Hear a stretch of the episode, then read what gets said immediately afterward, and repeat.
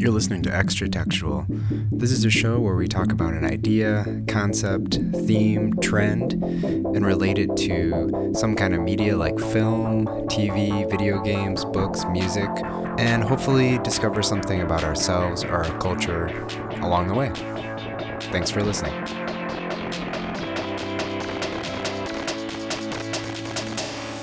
Welcome to the show. My name is Eli Steelinge, and with me is. Uh, Jeremy Holiday. We are talking about um, Dear White People Season 2, Dear, Dear White People, Volume 2. Volume 2. Made that mistake again.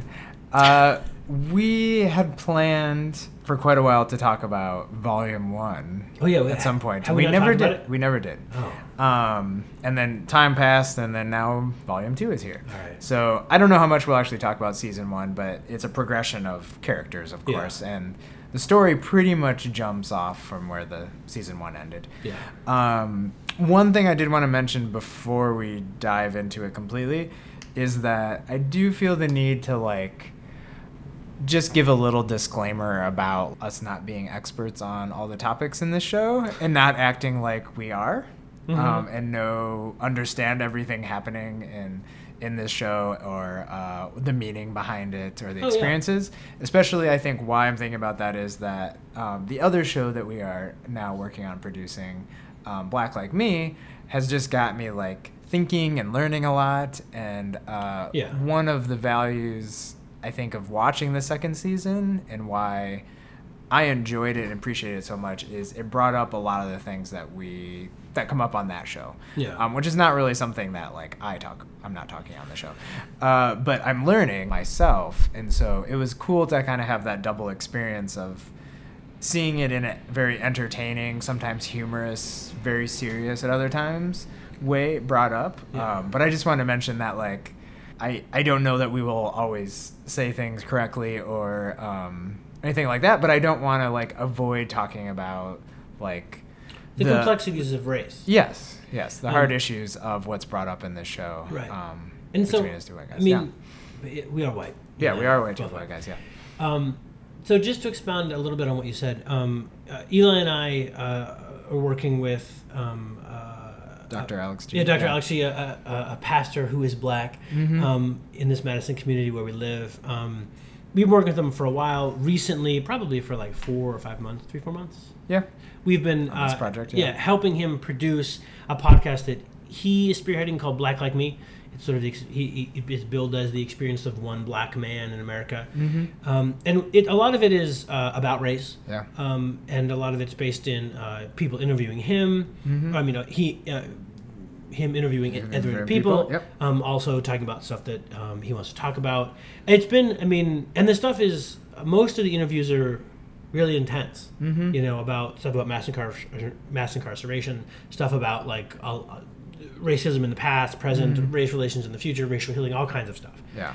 Um, and it's uh, Eli and I have both been working as producers, I guess you could say, on the Mhm. show, and um, almost every week uh, with the, the topic that they're talking about, whether it's a like a a topic in the news or the, or the topic the interviewer is talking Mhm. about, it, there will be like at least two or three references. Like th- we will have seen something like in Dear White People. Yeah, Or- yeah. That is Um, yeah very closely related to yeah. that topic, which I. Uh, so I don't know if like uh, this is capturing this show is sort of capturing like a zeitgeist of uh, what's happening in America right now, and that's also coming up on Black Like Well- Me podcast that we're talking about. Yeah. Um, I think one thing you mentioned is also why I wanted to have this disclaimer is like I haven't talked to enough people about it to know this, but I had the same feeling that you brought up to me. Um, is is this a show that like white people are appreciating Yeah, more yeah, than yeah. like it's connecting with Well, black I mean- people? And I don't know that for sure. I, I don't think so. Um, but well, uh, I, I, but I don't know. This is what I want to say. Yeah. Um, at the get go, like we had just recently had a conversation about uh, Avengers: Infinity War, Mhm. and one of the things that um, I, as I sat down to watch uh, Dear White People, which I've been binging, well, not I mean watching in a like reasonable Quick pace, but yeah. quick pace fashion Yeah, the yeah. past week. Um, it's it- it's about something. Mhm. It's about something real that is in our lives and in our town and our country that people Mhm. are talking about. Um, and uh, in, in, Infinity War is not. Could, it, it, it, could be, right? been, yeah. All good science fiction can be, but it's Yeah. not. The Expanse, which I'm also watching and is amazing, is about stuff, is Mm-hmm. about my world, is is about things, is about the complexity of this world and about stuff. Um, the other thing is, um, so the question about this is a question I had too, right? So Yeah. one of the things that I had learned as a, as a white person is like, I, I've seen so many videos in which like white people's love of Ta-Nehisi Coates is mm-hmm. made fun of, and I was and like I I just thought he was like the greatest thing, and there's there many times I've been like, hey, black person I know, like, have you read this thing that Ta-Nehisi Coates read? And they're always like, no. And I'm like, oh, I'm- Yeah, there's actually a joke in the show, right? yeah, Yeah, there's several like a jokes the show. subscription to the Atlantic or something. yeah. Right.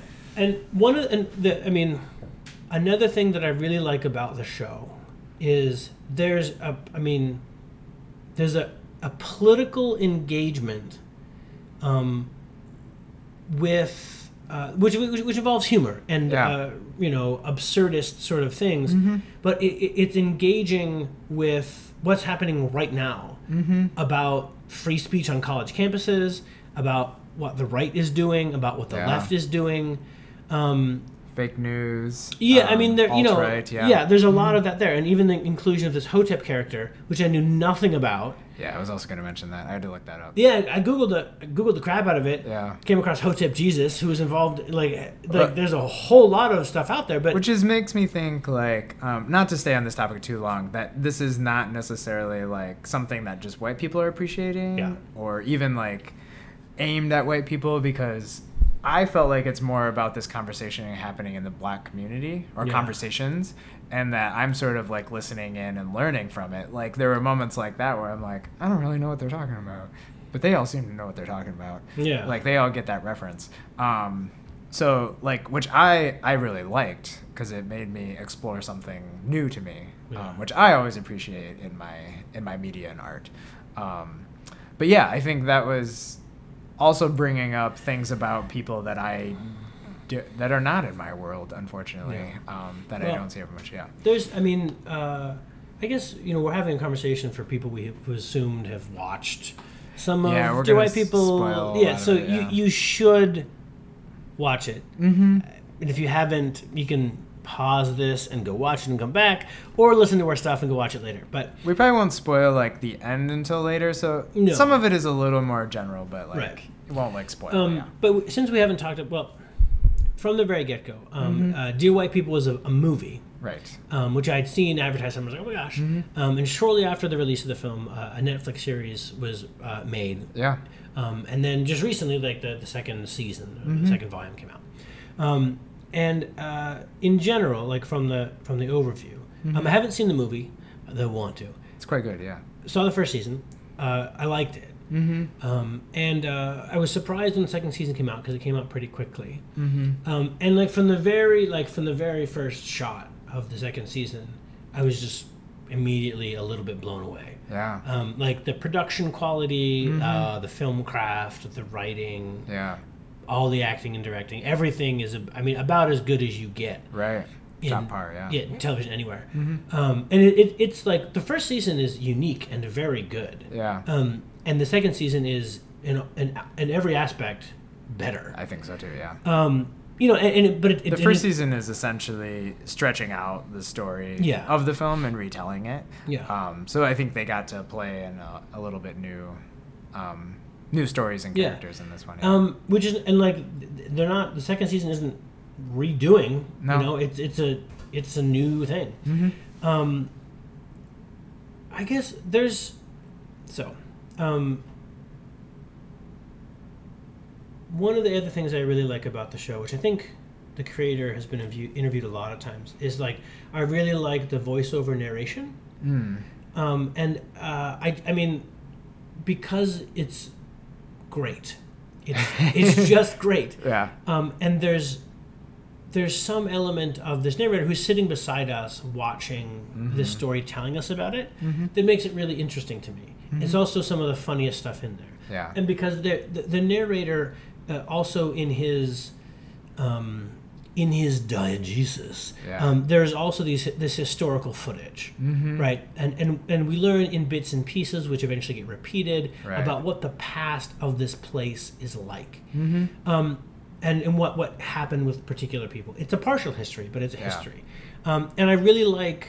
There's a way in which that the way that functions in the show is moving the viewer um, to a more integrated understanding of how the past in the United States is present right now. Mm-hmm. Right, like that the idea of phrenology is not irrelevant Right. to where our current world is. Because I think a lot of, and this is, I mean, like from from Barack Obama's uh, last speech in Philadelphia before he was elected president, when he says that like these issues of race we really haven't worked them out in the United Right. States. That, yeah. Like there's a there's a sense that the, the past is so distant, um, which is just, I mean, uh, not true. Yeah. And, and and a convenient thing that people say to prevent contemplation of these these things, right? Mm-hmm. The concept of phrenology, which is like measuring people's heads, Right. um, is per- portrayed brilliantly um, yeah. in the movie. Right, you know, it's like some sort of inferior, like some sort of physical or Mm-hmm. spiritual inferiority of certain races. Right, that concept is still present in our world. Right. Um, I mean, I think it does. It uses a lot of different techniques and methods, Yeah. and in one sense, I would normally think those things would not come together. No. Um, there's a lot happening in the show at once, and I think until like the very ending, I kind of had to go back and like because it kind of asks you to think about like the structure of the show. Yeah. Um, and so I like went back and realized how many of these elements it was building from narration to showing these historical elements. I think the the season structures in general is unique. Um, uh, Arrested Development, the new season just started, and I, and uh, it made me think about the first Netflix season, season four, which they tried to do like a focus on different characters. which was horrible. It, it was not good, yeah. And then like, but tell like one unified story where things like cross over. Yeah, yeah, yeah. But like, it just recently made me realize like, not to quite the sort of wacky degree of Arrested Development, but that's what this show is doing. I mean, we get like told from these different perspectives, and then we'll see like, oh, that was a moment happening from a different episode in the Right. background, Right. and this is this was happening over here, and so it's really fascinating the way he kind of pulls that together and gives us puts us in each person's sort of personal Yeah. world. Um, so I think. Uh, it's pretty fascinating the way that they were able to accomplish all that. Um, and like you Yeah. said, uh, Justin Simien, I heard an interview and he said that he wanted to look back at history um, because he did, he got a lot of like trolling happened with the first season um, online. So he wanted to look at those things directly and say, like, how can we look at it? Um, to see that this has always happened. Like he was experiencing it in a new Yeah. way, um, which he even said was probably not the same as like what pe- people experienced in the past, like him just reading things on the internet and being annoyed by them. But uh, but it is a lifestyle that's happened to people of color in America for all of history. Well, yeah, what Sam says, like this Um, is what happens to people when you try to change stuff. Yeah, and but I like that it, like you said, it's about this college, so it's not implicating things in a way that people can't connect with. Like it's it's told in a smaller story Right, right, right. perspective, Yeah, yeah, but yeah. it is reflective of a bigger Right. issue. Um, and I think sometimes people sort of check out when you're just kind of saying like, "Oh, you're just blaming like our American history or whatever." Um, some people might check out, sort of like I've heard that before. But if you're telling it in a unique, new way, Yeah, yeah, no, I think so. yeah, um, right. that it sh- I connects mean, it- to these it characters how directly. Yeah. it also like uh, the show in lots of places um, emphasizes the importance of what people do Mm-hmm. and i think that i mean i i have always uh, how do i say that on the issue of trolling Mm-hmm. i think that it's really portrayed um, sort of amazingly uh, Mhm. in the film uh, especially with Sam, right? Yeah. I mean, because there's she gets she like comes out and she gets trolled, and there's this, um, and it's you know she does engage with it, but like she gets some really, I I don't remember the term, um, but like uh, connected with GamerGate, like Mm-hmm. it's like when you send like um personal information of people to like other trolls so they can like harass you in the, Yeah. in, in the real, world. I mean, there's it's like the things that people sent her, like you know this this card, like you know, like making her parents think she had died. Yeah. Um, you know, and she talks about how like you know she thought it was her father who was dying. You know, um, and it's just like there's, I I will be happy. Uh, no, two things. One, um, people do shit on the internet that they would never do in person. Yeah. Right, and that like that's not good. Like, Mm-hmm. and I- I'll be happy when the internet is fucking gone, and we we don't. That's not a thing in our lives. Yeah. I mean, I think that I would, you know, like if I put on my prognostication hat, Mm-hmm. I would say that there will be some legal decision in our lifetimes which will like make it clear that online speech and regular speech are treated the same. Yeah. I So- mean, it lets us perpetuate the different sides of ourselves that normally we might try to control. Right. And now we have an outlet which we don't feel like there's consequences for. Yeah, and, and, and I also don't think like I don't think these people really hate that much. I think Mm-hmm. it's just like uh, sort of a side by side one upsmanship Yeah. of who can be the biggest whatever. Mm-hmm. Um, I also like the the character Rikki, which you meet towards the end. I mean, she says something which I, I mean, like she says, you know, I I learned to win. Um, cons- like I, I learned to be effective at making far right conservative arguments, so I could win debate um, championships. Mm-hmm. Right. Which I mean, true story. I was a debater for seven years. like there are very few references to debate in any stories anywhere. There's very few movies. One of which is called Rocket Science. The other of which is The Great Debaters. That there are probably a few other ones out there. Listening to me is one of them, but like only two really hardcore films about it Mm-hmm. Yeah. that I know of. So, but when I was a debater, one of the things that I um, encountered a lot was like there's a kind of expediency of certain kinds of conservative arguments when you have a limited amount of time. Mm-hmm. Like it's like they- they're they're only effective when you can when you're just trading sound bites. But if you actually take the implications beyond Right. a ten minute conversation about it, it, it doesn't really hold up. Um, and I think that, that there's a lot of that which is part of our world now with this particular president and the Right. culture around him. Yeah.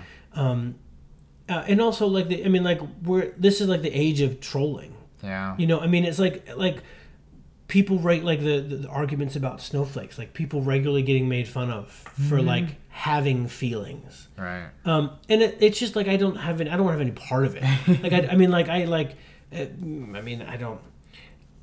For people that have had trouble in their lives, um, being a place where you're okay with having emotions is a huge and lifelong struggle, um, and it's something that you know those who have experienced trauma or other sorts of things are very proud of. And so I don't, I don't think having feelings and caring about people and caring about what happens in the Yeah. world is in any way bad or should be ever demonized ever. And I think that the the, the alt right characters in the story, and particularly stuff about free speech on campus, um, is like it's happening right now. It's happening right now all across the Right. country. Um, that the, the you know like the and again like the the characters say it. You know, it, you argue you say this shit about free speech and the content is irrelevant, but that's not true. Yeah. Um, I mean, like, uh, sort of what you're talking about around that. One of my favorite Yeah. moments is like when Sam is getting trolled and she, you know, is trying to get advice, and first she's like, "No, I'm just gonna be above it," and then she's like, "No, I'm just gonna attack it. I'm Yeah. gonna take it straight on, because this is who I am." yeah. And uh, we get her being like very strong, hmm which is empowering. And then she's in the radio studio about Yeah. to do a show, and we get this moment where she gets this really rough message. Yeah. And we just see her like break down and cry, and she's like, "I can't do it anymore." So I think like what I like about the show is often what I first think about characters, um, and not just this moment too, Yeah. but like it works to like break that down, that perspective of who we think we are, and especially Sam. I think the arc of um, her storyline this season is like trying to figure out why she's doing these things, who she is as a person, um, what's behind her ideologies. Um, you know, is she just being like an activist to be an activist, or um, how much does she care about the other people around her? Is how it's affecting her. Yeah. So all these deep things, but that was like one of those quiet, small moments that you know led us sort of into her sort of emotions and um, what she was feeling, and not just putting on this front Yeah. um, of fighting. And I think that's normally sort of all we would get. Uh, but I think other characters too is constantly sort of breaking them down. We get um, the the troll. We get this mystery revealed, and it's a person of color. Um, and I heard Justin Simien said he wanted to not go with the easy path where we would just see it's this white alt right person. Yeah. Because that's too easy. But like, and then at the end with the Rikki character, it's just these expectations that are broken down. Um, which is played by Tessa Thompson, by the way, who is the original Sam in the film. Hmm. Um, so they said they had a lot of fun bringing her back on and like flip her role. Yeah. Um, Yeah, Yeah. I mean, th- like I, uh, I, I can't really point to a television show that has characters that I like this much. yeah. I mean, um, the two things. I, I think I have three things I want to say. First of Mhm. all, um, this I haven't watched a movie that's ever made me like nostalgic for college, Hmm. but this one does and it's because of the second thing, which is um, like we live in a very segregated city. We talk about Mhm. this a lot on the Black Like Me podcast. Yeah. Um, Madison has where we live is like some of the like at, at one point, and I think it still does, has the worst racial disparity in Mhm. terms of education and some few other indicators in the Yeah. entire country. Um, and it also describes itself as this um, amazing liberal bastion. You know, like we protested everything and stuff, Mm-hmm. Yeah. and you know, now we're just a bunch of grumpy homeowners. um, and uh, the, the, this this idea that I this this idea Mhm. um, that like uh, the further we get from you know those early twenties, the more narrow our lives become. And like Mhm. you know, like and like the less different kinds of people we come in contact with because of we have kids who don't have kids or Yeah. have economic like this economic situation or that not economic situation our Mhm. jobs um, and what I what I miss most about um, my college experience, which was not awesome in Mhm. many, but nice in terms of meeting lots of people, is like the breadth of people you were around. Mm.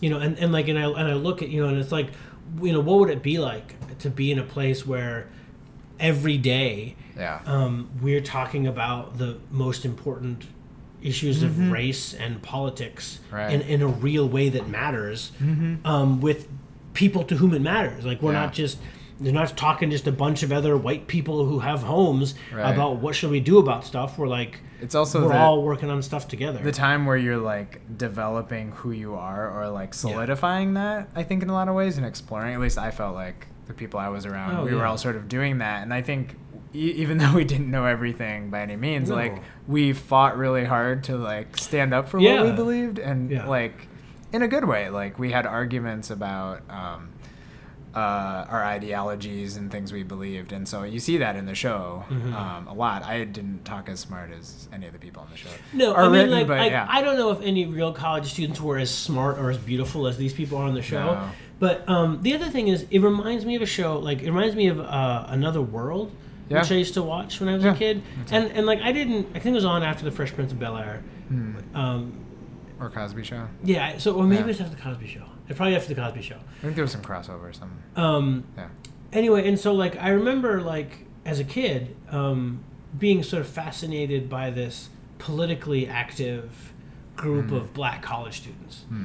Um, you know, I didn't know any black people growing up, really. Yeah. Um, and uh, but there was like, I just had this sense of watching the show that like they were talking about things that really mattered that, that weren't that I didn't know about in my world. And Mm. I have the sense of watching that when I watch Mm. the white people, I get the same sense too. Mhm. I was, you know, because it's like, it's just, um, even something like Black Lives Matter isn't like, it's not simple. Yeah. Um, talking about it is not simple as a white Mhm. person. You know, talking about other white people or black people is Yeah. not straightforward as a white person. Mm-hmm. Um, and I, you know, like I, I assume it's Justin Simien and like the, the crowd of people Mhm. that have surrounded him that are interested in this project. They uh, seem to be doing a great job of presenting a whole lot of honest complexity about it. Mhm. And I mean, there's there's I mean. I'm not entirely sure who's responsible for it. I don't know, but Yeah. who, whoever made like the dear right people, like I don't think if I spent the rest of my life doing so, I could come up with a better parody.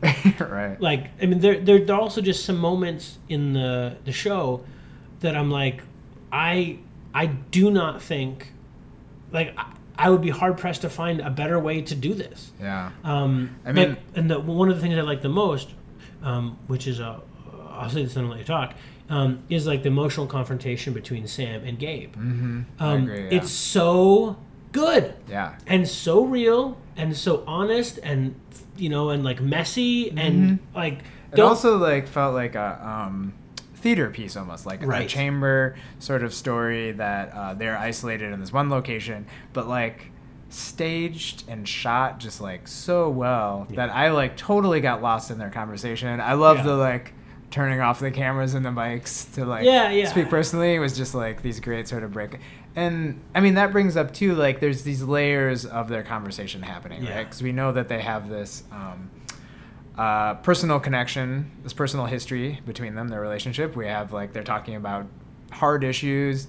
Um, they're sort of like biting at each other, um, but don't really want to be exactly. Um, so there's all these levels, and I think in general, uh, like what you mentioned with the Avengers, like if they would just take time to like kind of like write it and then think about Yeah. it, but like this show feels like they wrote the scripts what like they wanted to tell and then they went back and like had characters like comment like comment on those Yeah. things that they said so like uh it almost felt like aaron sorkin like Yeah. like Yeah, the yeah. west wing where um there's funny things but like the characters are probably too smart than they would be in real life Right. but it's it's great to get that like commentary going on because they Mhm. like make fun of things that they were serious in other scenes uh, so I just love that. Like, do feel like I could almost watch it again and get like more out of it, you know, that I could catch the first time. Um, and I, I'm just amazed like they were able to like pretty fast turnaround. I mean, probably was like a year. Um, seems fast these days. Uh, to release that season and have it so well produced Yeah. um, and look great. Uh, I wanted to mention a few of like technique things that were great yeah um, that really surprised me in this season. I don't remember them as much happening in the first season. Um, little things like when Lionel uh, is sort of getting a new boyfriend. Um, and we see an episode open, and he's like walking through campus with him, and they uh, he seems a little more like um, free and open than he normally talks to people, but he's Mhm. kind of using like text language, and then we realize like he's just playing out like Yeah. a, a text conversation as if he's talking to someone and kind Yeah. of like wants a friend to be able to talk openly, Yeah. which I thought was really effective.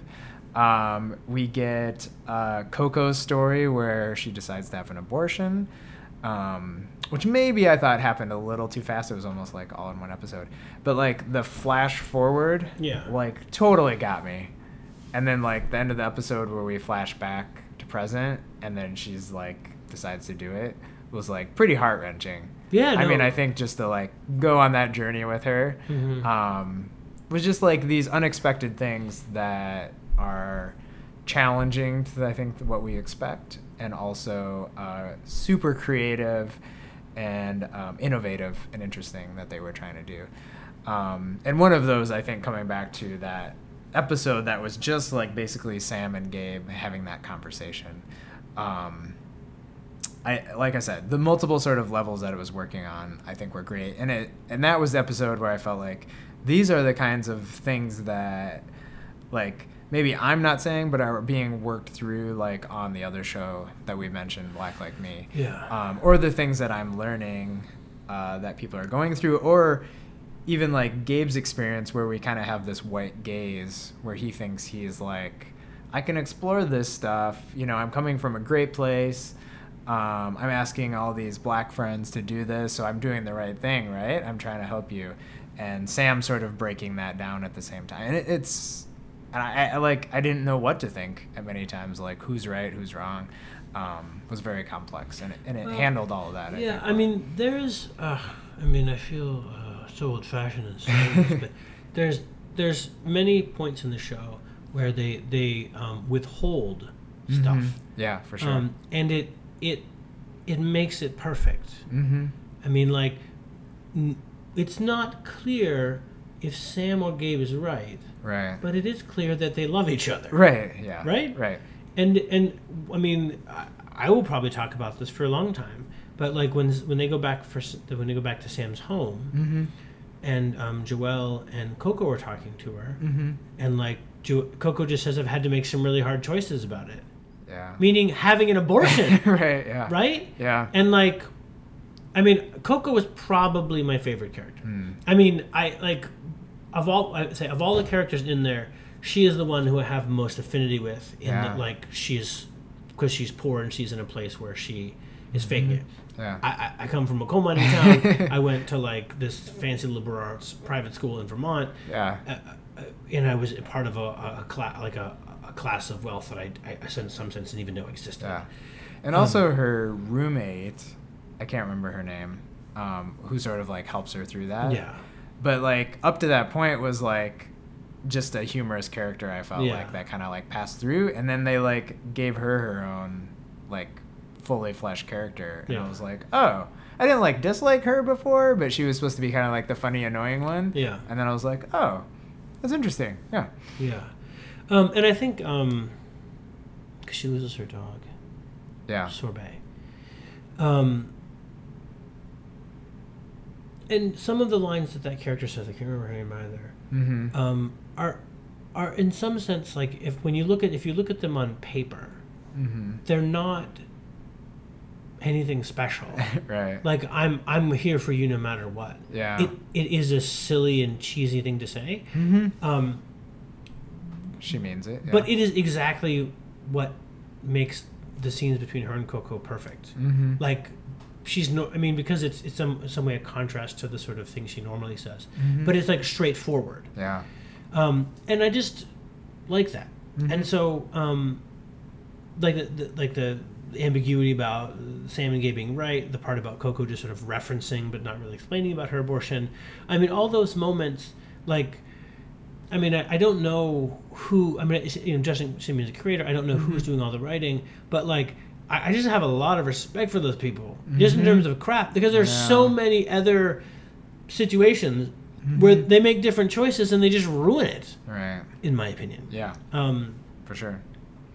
Um, we also get a noir story episode Yeah. where Lionel's doing this investigation, Yeah. which is pretty fun, um, which we probably both appreciated. Yeah. And that's a more uh, comedic episode, I would say, a little bit. But um, yeah, I mean, they were just trying a lot of these different things, and I think for the most part, it works. Um, I found I like how they look at the camera at the end of every episode. I don't know if they did that in the first season. I'm guessing they did.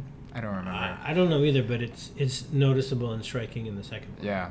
Um, like I would always almost forget, and then it would happen, and I'd be like, "Oh, okay." We're all done. We're all done now, yeah. and also like, I gotta think about that a little bit. Yeah, I mean, and I, and I think I mean it's one of those things like what you, I mean, there are these I'm gonna call it, like the piercing of the fourth wall or something. Mhm. Like I mean, in documentary film, one of the things that I always like is when we there's a shot of uh, some element of the filmmaking, Mhm. editing The process, yeah. Mm-hmm. or some of the process to show what we're watching. yeah, right? Um, and, and in this, I mean, I, I think that the looking at the camera at the end of each episode serves to engage people in the story. mm-hmm. Um, it, I mean, like this is a story that's being told to us, Mm-hmm. right? Our narrator is telling it to us. The people that are there are, in some sense, also speaking to us. Though no one does. The Ferris Bueller sort of talking to us, yeah, but they're they're telling us a story, Mhm. um, and they're by you know by gazing at us through the camera, they're making us a part of the story too yeah, um, which is just um, interesting and engaging. yeah, Um, and I really have, you know, you know, which is it's one of those things where like you can't all it, that can't just be a thing you always do. mm-hmm. But for this particular story, it's it seems to be just about perfect. Right, right. And uh, I have to say, um, I like the some of the male characters too. We must have been talking about the female, which are Yeah. great characters. But um, I really grew to love Reggie uh, Yeah. in this season, and uh, I think he portrayed a lot of complexity. And I hope he does other stuff because I like to see him in other roles and stuff. Um, but he's good. And then uh, the son of the dean or whatever, Troy. Troy, thank you. Like they definitely work to like break down his character, and he sort of has to like refine himself. So I, I feel like that was like a theme of this season. A lot of ways, like was discovering who they actually are. Um, I still like I like Lionel and his story, but and I I've only seen the film once before the series started. Um, but I remember thinking in the first season that he's a little more caricature than the actor that played him in the movie, Mhm. and I still kind of feel that way in the second season. Like he he feels like he's playing nerdy and awkward more than like I believe that he actually that actor actually yeah, is. Yeah, yeah, yeah. That's no, like I- my I only think that's issue. True. This is what I'll say. So, um, it, like, what to say? Like, Lionel is a geek Mm-hmm. or a nerd, Right. right? These are my people, right? Like, I knew people like him. Mm. Um, he, he- I mean, not not exactly like him, but I knew folks that like were tremendous, like very physically fit. Mm. You know, like Yeah. like a a friend of mine, super nerd. I mean, like very physically fit. You know, like played guitar, ran around, did all kinds of crazy stuff. Yeah. But like, you know, not so much on Big the talking to people, right? Yeah. Um, I do. Th- I mean, I do agree with you that he, the it, it reminds me a little bit of like Steve Urkel. Mm-hmm. You know, like It's more the performance, not the character type. Right. Yeah. Yeah. yeah. Um, but what I what feels most authentic is like when he uh, argues with um, Brooke, Uh huh. the female writer, Yeah. And I think because like so that that element of his performance sort of bleeds out into the other parts of it. Because I'm like that that I like the hyper annoyance at each other like that Yeah, yeah. that like what I think brings the right, character to life. Mhm. And I just sort of like ble- you know bleed that out into the Yeah. um, other parts of the story. Um, yeah, I, uh, I really enjoyed Troy's like mushroom trip, yeah, that's um, true. his acid quest, yeah. Uh, and I was, you know, uh, also I was, um, as they were getting into it, I was like, oh, they're gonna like do shrooms and do things. Like, all right, like let's see, let's see what you got. Yeah. Um, and it was uh, good. And I mean, it's interesting. I mean, like one of the Mm-hmm. Yeah. things that we, I mean, we had, you know, I had just done, um, uh, you know, uh, helped conduct an interv- interview this week, or, you know, Mhm. on Black Like Me about with these two, um, uh, you know, black male psychologist talking about like the importance of identity and about Mm-hmm. like, uh, establishing your identity and not letting other people define you, which is essentially what Sorbet tells. Um, Troy when he's at the fountain. yeah. Yeah. Um, and there was, and it, it, so like the the issue about. I mean, I've gone back and forth in my adult life about assessing the, like the value of identity, mm-hmm.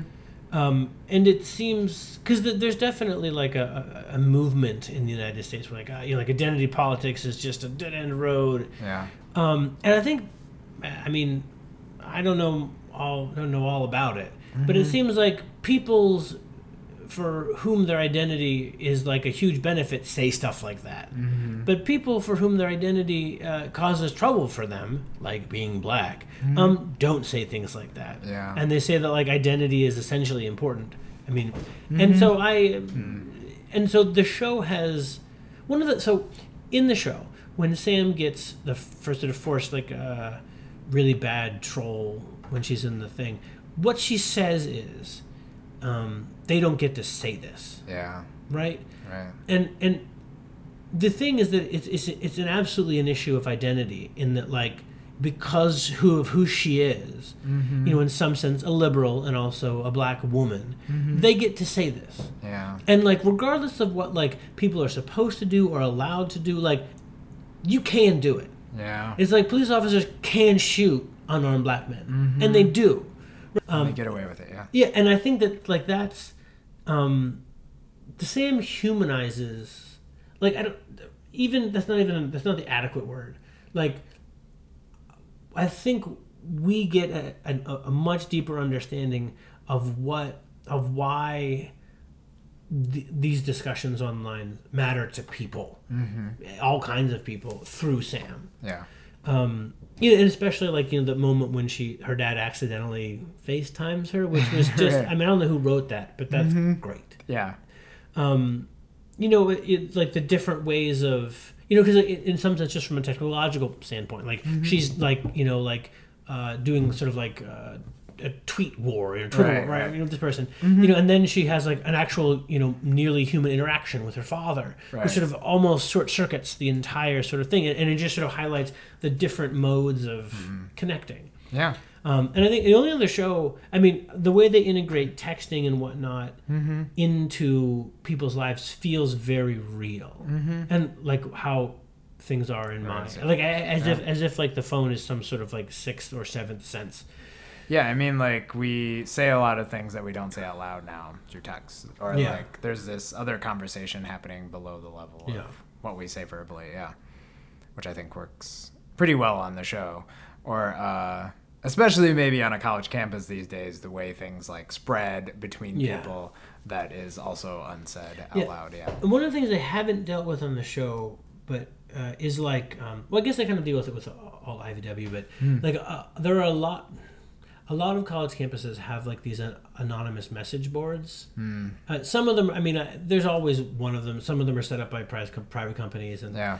um, some of them are, you know, uh, some set by the school. But like, um, you know, I've been in several university towns or college towns in the past ten years of my life. Like these, like, if something shitty happens, it either happens first or is reflected on these anonymous message boards. And like, I don't like, I, I mean.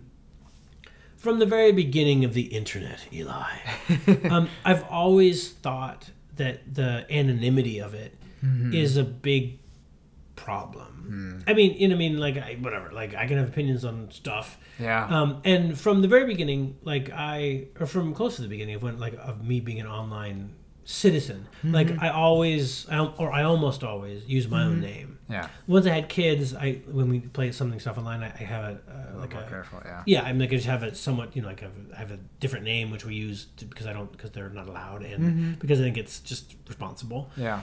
um, uh, you know, and I'm like always me. I'm like always Jeremy Holiday, pretty much. I'm like Jeremy Holiday 23 or Jeremy Holiday 119 or Right. something like that. Um, and I think that there's, um,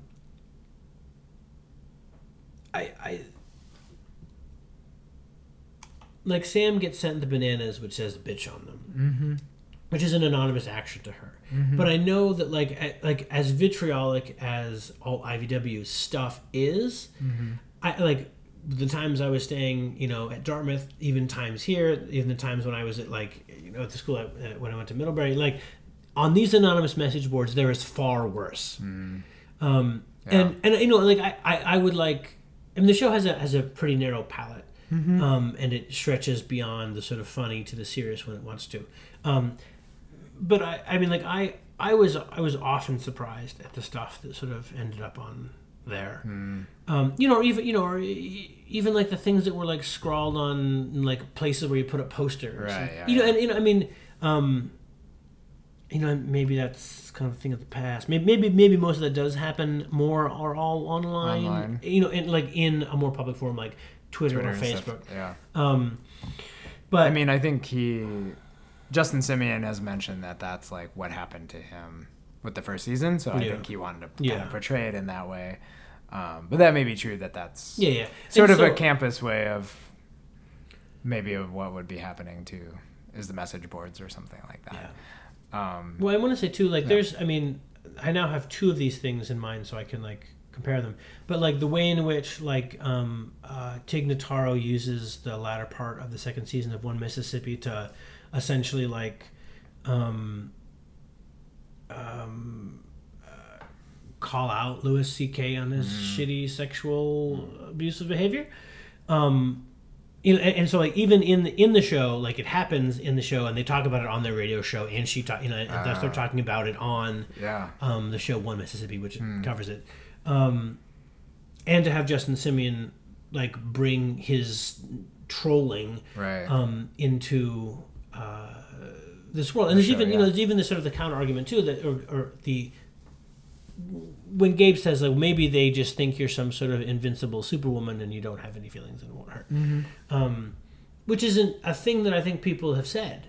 Like I think it's, it's, it's an opinion that some people have, um, but I think when you see like how devastating the stuff, particularly about her family, is to Sam, I don't think you can honestly say that. yeah. Right. Um, and I think that, I mean, among other things that the show does, that is remarkable. Yeah, I mean, I like the way that it it does go below the surface. Like we get sort of like the main rhetoric even from these main black characters, like sort of the the soundbite things that you would normally hear about race or whatever. Uh, but then like as we get to know these characters, it complicates things as we get to know them, Yeah. and it does a really good job of of doing that. Um, I don't think I can sort of view it without thinking of like the influence of Spike Lee a little bit Yeah. um, in in both the style and I think he also sort of complicates this race relations a lot um, between the way his characters act yeah. and what they say and things like that. And I think uh, that's a big influence kind of behind the show, which I think is is fine um, and is good. And and drawing on that sort of history is is interesting as well. Um, but I, I think it also like some of the stuff we mentioned stylistically that it does it's doing its own thing as well and like having texting on the screen these are some newer elements um, that it's bringing to uh, to our current times Yeah. And- So I mean, we it clearly love The show? gay white people. Yeah. the show. And again, I mean, the question we started off with, which is like, which is one I still I don't have an answer to. I would love to have a get some insight into Mm-hmm. Yeah. what's going on. It's like you know, it like, do we love this because it's made for white people? Right. Um, like, what are do black people like it as much as we do? What's going on? Mm-hmm. Um, I do know that like I've never Googled as much after a show as I do after this show. There's like at least one or two things I'm like, uh, I don't know what that is. You know, Yeah, like, like what is that. it?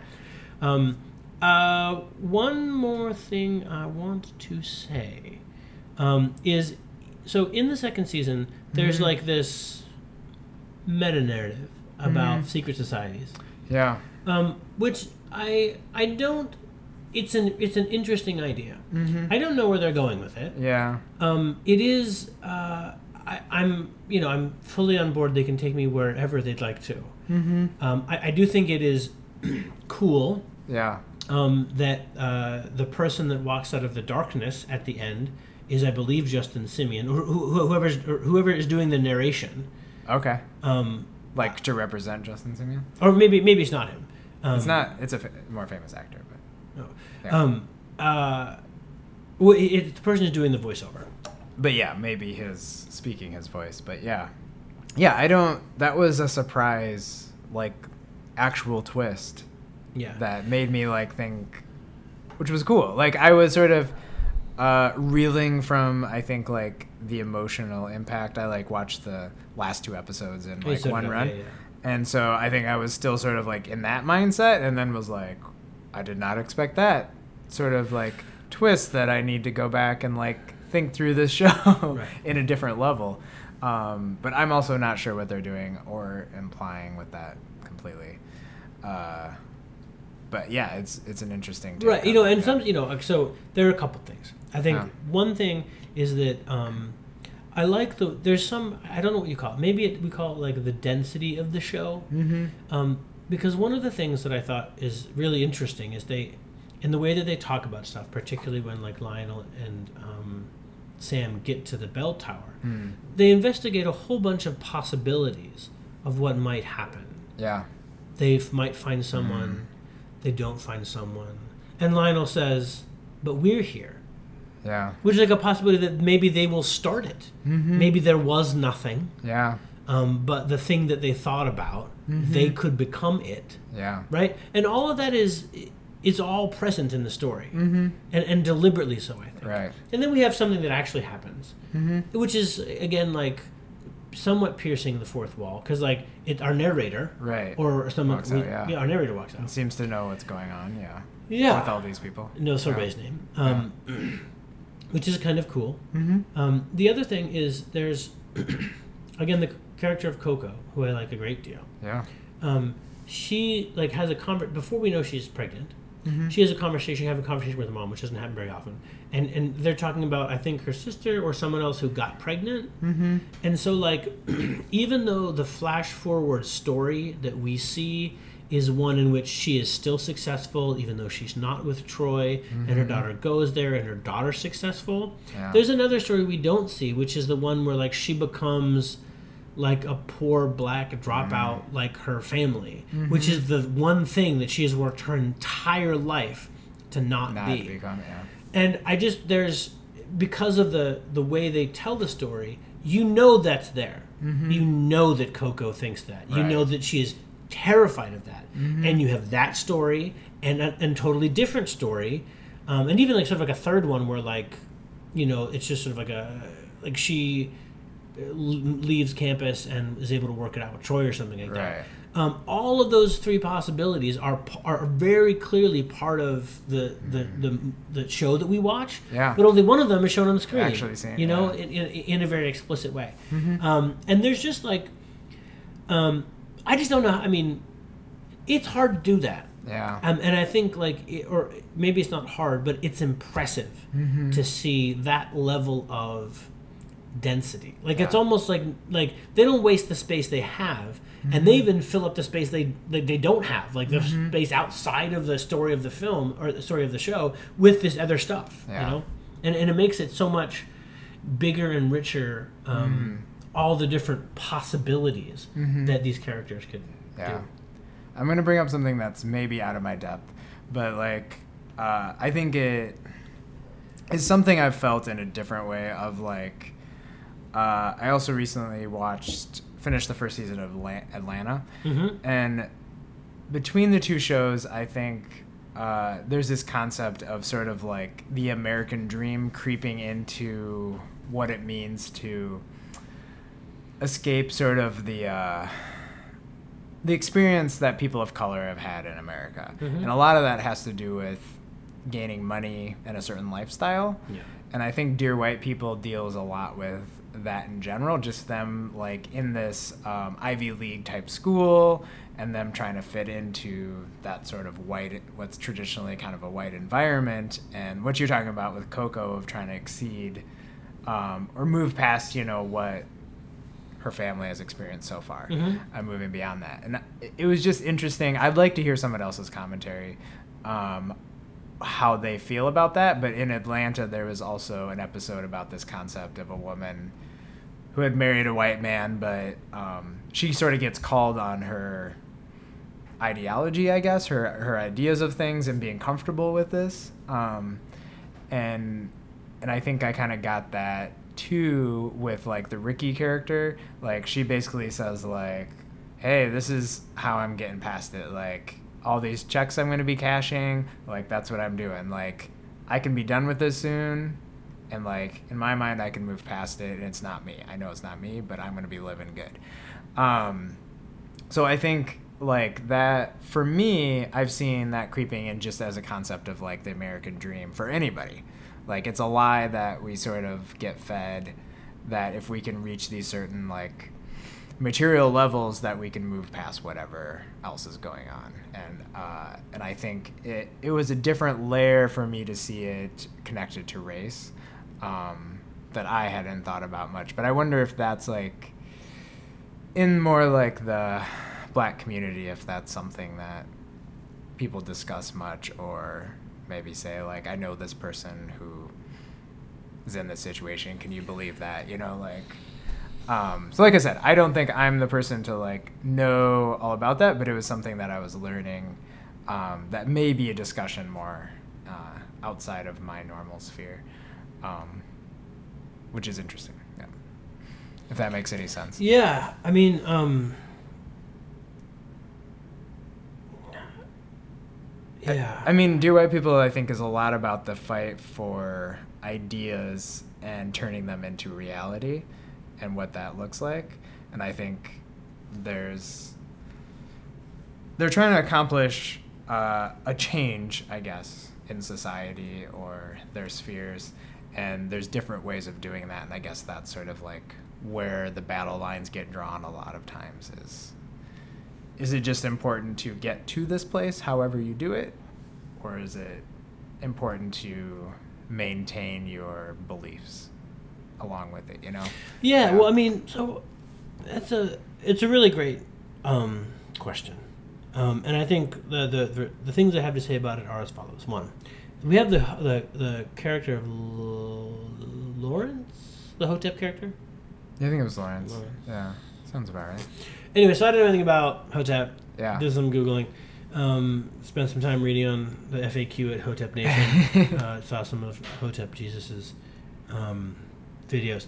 Um, but one of the one like I think uh, like the tenant number ten of, of Hotep Mhm. um, is like financial independence. Mm. And and part of their perspective is like at least espoused on the Hotep Nation website Yeah. is like we just kind of don't want to treat ourselves as victims. Right.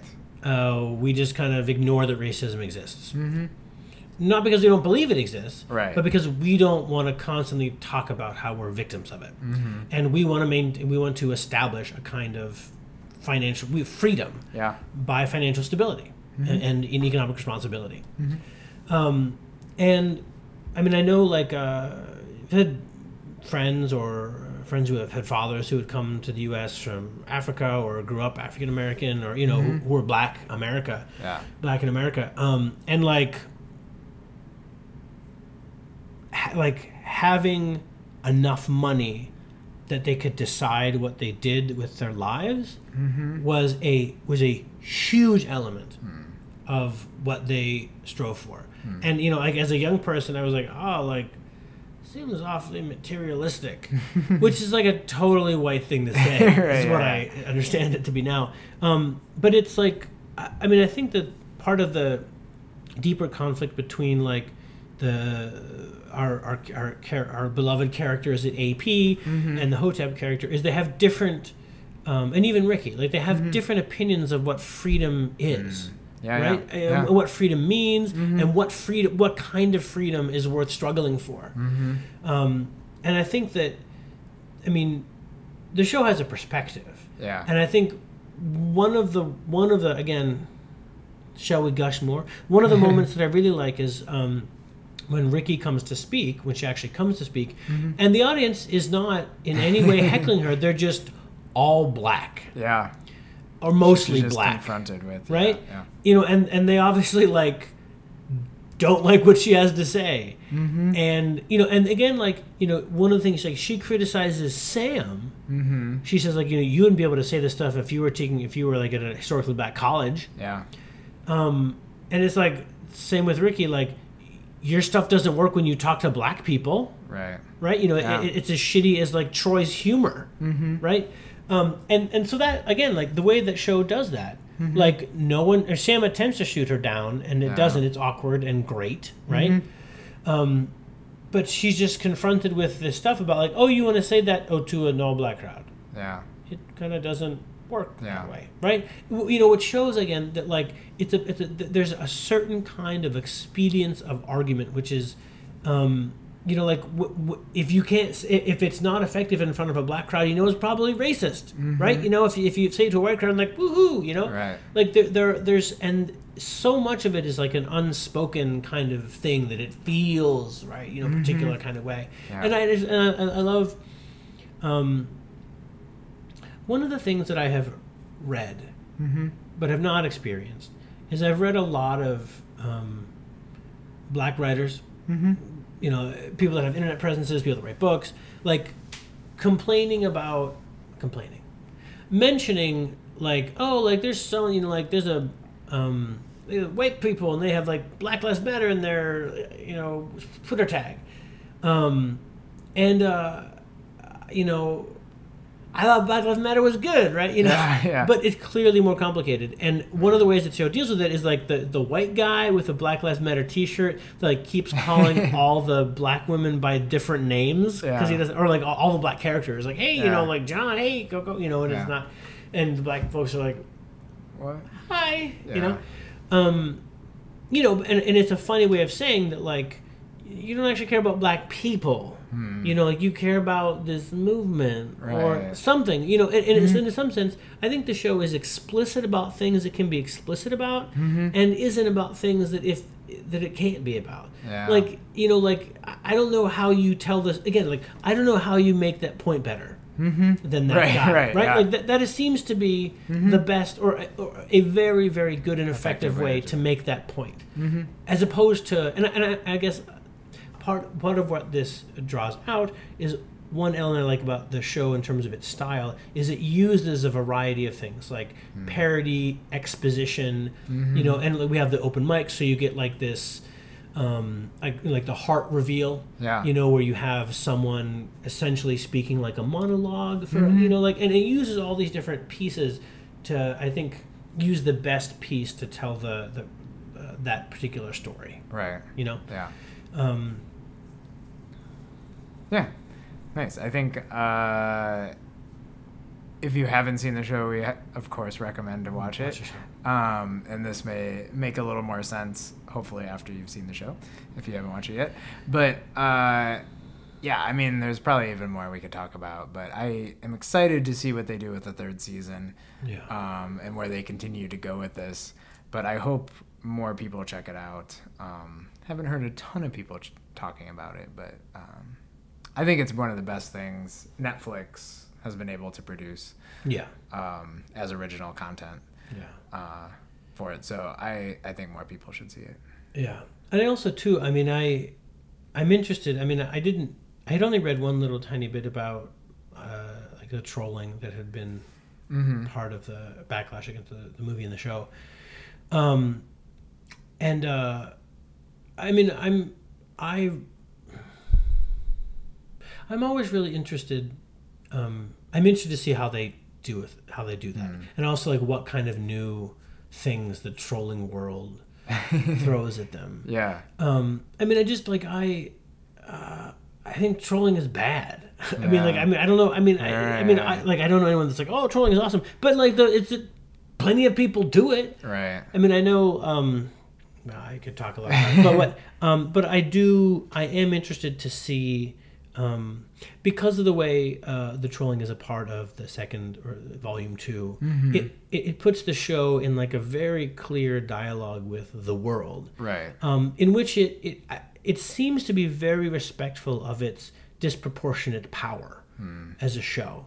Like it doesn't do what Sam does. Essentially, it doesn't debate ad nauseum Right. uh, the perspective. Fight back. Yeah. It, it it it presents things like you know like uh, you know like uh, like when Coco says like just because you have a choice doesn't mean it's an easy one. Like it, it puts forth things that are like uh, very sound logical positions. Um, and, and uh, the kind of argument that i think especially when you think of how the, like the trolling affects sam it's hard to argue with it. Yeah. like it's hard to argue that like someone posting a horrible like saying your dad fucked a monkey and that was your mom yeah. is somehow okay. Right. or somehow not a big deal right? Um and i'm yeah I, i'm really excited to uh, see. I mean it's like I, I, the the show is so unique Yeah. and so well done. Um the i mean uh i know it's it's another uh black auteur but when i saw 12 years a slave i was like what is this guy gonna make next? I'm like because this film is off the you know like you know Yeah.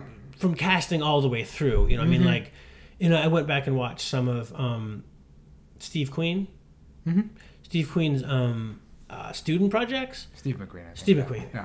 'Cause I know Steve Yeah. um, and I was like, this fucking, I mean, it's amazing, you know, like really edgy, you know, and I was like, wow, you know, like I, I mean, I can, you know, like, uh, what are you gonna do next? Yeah. You know, Yeah. We'll see. um, like uh, whatever it is, I'll watch it ten times. Yeah, I didn't realize how young Justin Simien is, but it seems like I'm also interested to see what he does beyond this show. Yeah. But like, I'm happy that he is just working within this concept that's work that is working so well, um, and he gets a platform to say things that he wants to say. And I also get the sense, and I don't know if I have no idea if know if this is true, but I get the sense that it's like a pretty um, enjoyable production environment, like on set. I mean, I just like, I mean, like you know, I mean, they play a group of friends, of course, Right. um, but like the consistency. I mean, the consistency of uh, all of the work, uh, the you know, like the timing and pacing of everything. I mean, it, it seems that it's not just like the, the hand of the director Right. um, but the, like the, the the culture of the production is sort of permeates throughout. For sure. Nice. Um, so we're gonna wrap up there. Thanks for listening to Extra Textual, and we'll see you in the next episode.